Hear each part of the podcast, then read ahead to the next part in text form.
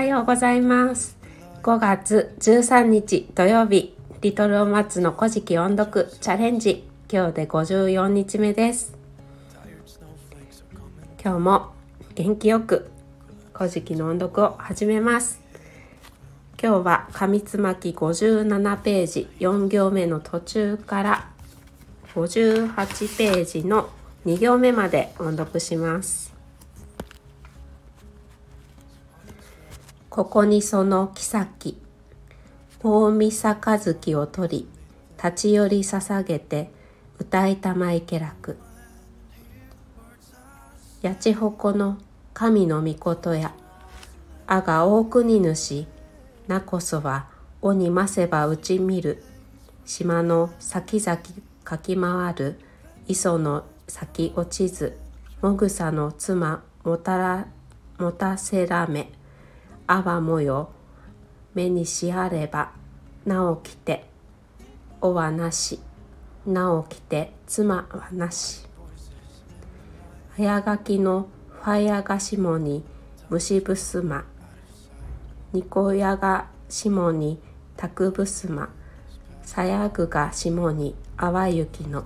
もやる胸をたくずのの。間をただむき育たき。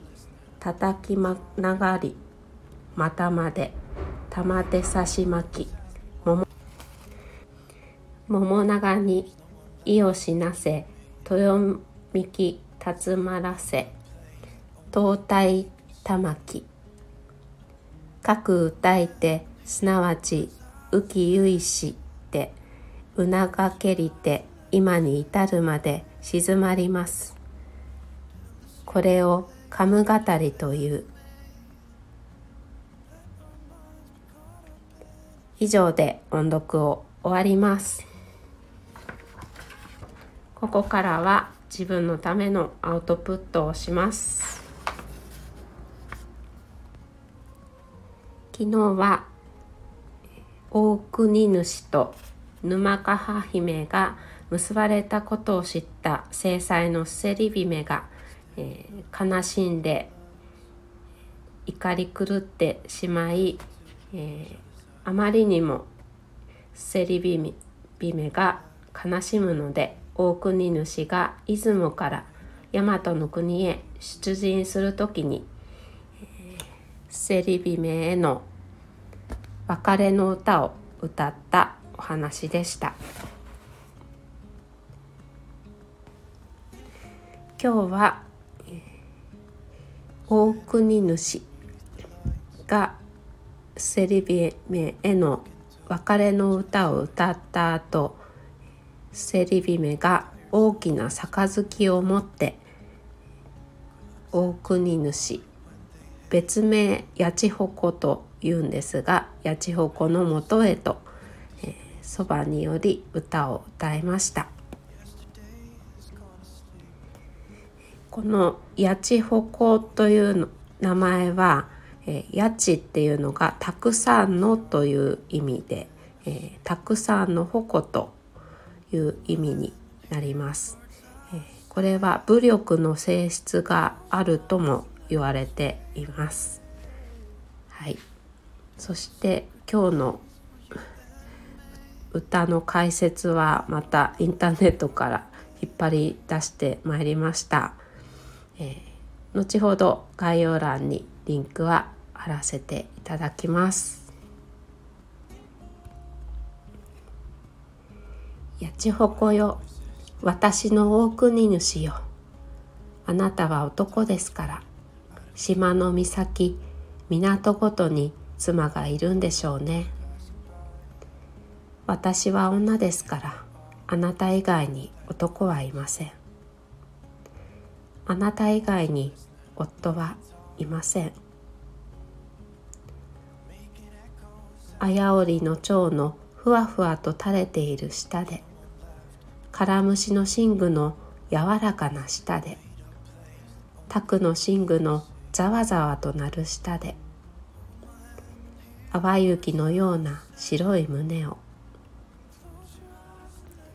白い構の綱のような腕を愛ぶし絡み合い私の手を枕にして足を伸ばしてお休みください。さあお酒を飲んでください。と歌いました。この後にすぐに杯を交わし夫婦のちぎりを交わして互いに腕を首にかけて仲睦まじく鎮座しています。これは神語りと言います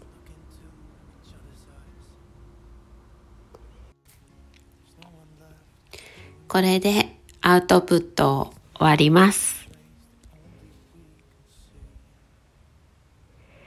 私は最近すごく食欲が旺盛で男子学生並みに食べております。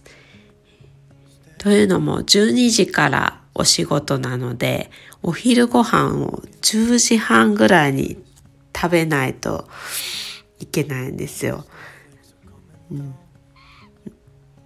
お昼ご飯の時間が早すぎてお お仕事が終わって帰ってきたらものすごくお腹が空いてまして、うん、で母がいつも父が握ってくれたおにぎりを持ってきてくれるんですけどいっぱい食べなさいって言われていっぱい食べていくんですけどまたお腹がすくから家に帰ってきて、余ったおにぎり食べてそれでも足りなくっておやつ食べちゃったりバナナ食べちゃったりして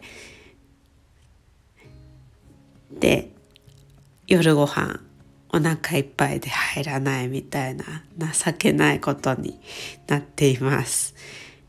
小さい時にあったら絶対お母さんから怒られそうな感じのことを今やっておりまして、うん、ねちょっと反省しております。はい。今週末はお仕事がお休みなのでちゃんと胃腸を休めてまた来週頑張りたいなと思っています皆様も素敵な週末をお過ごしください。今日もありがとうございました。それではまた明日お会いしましょう。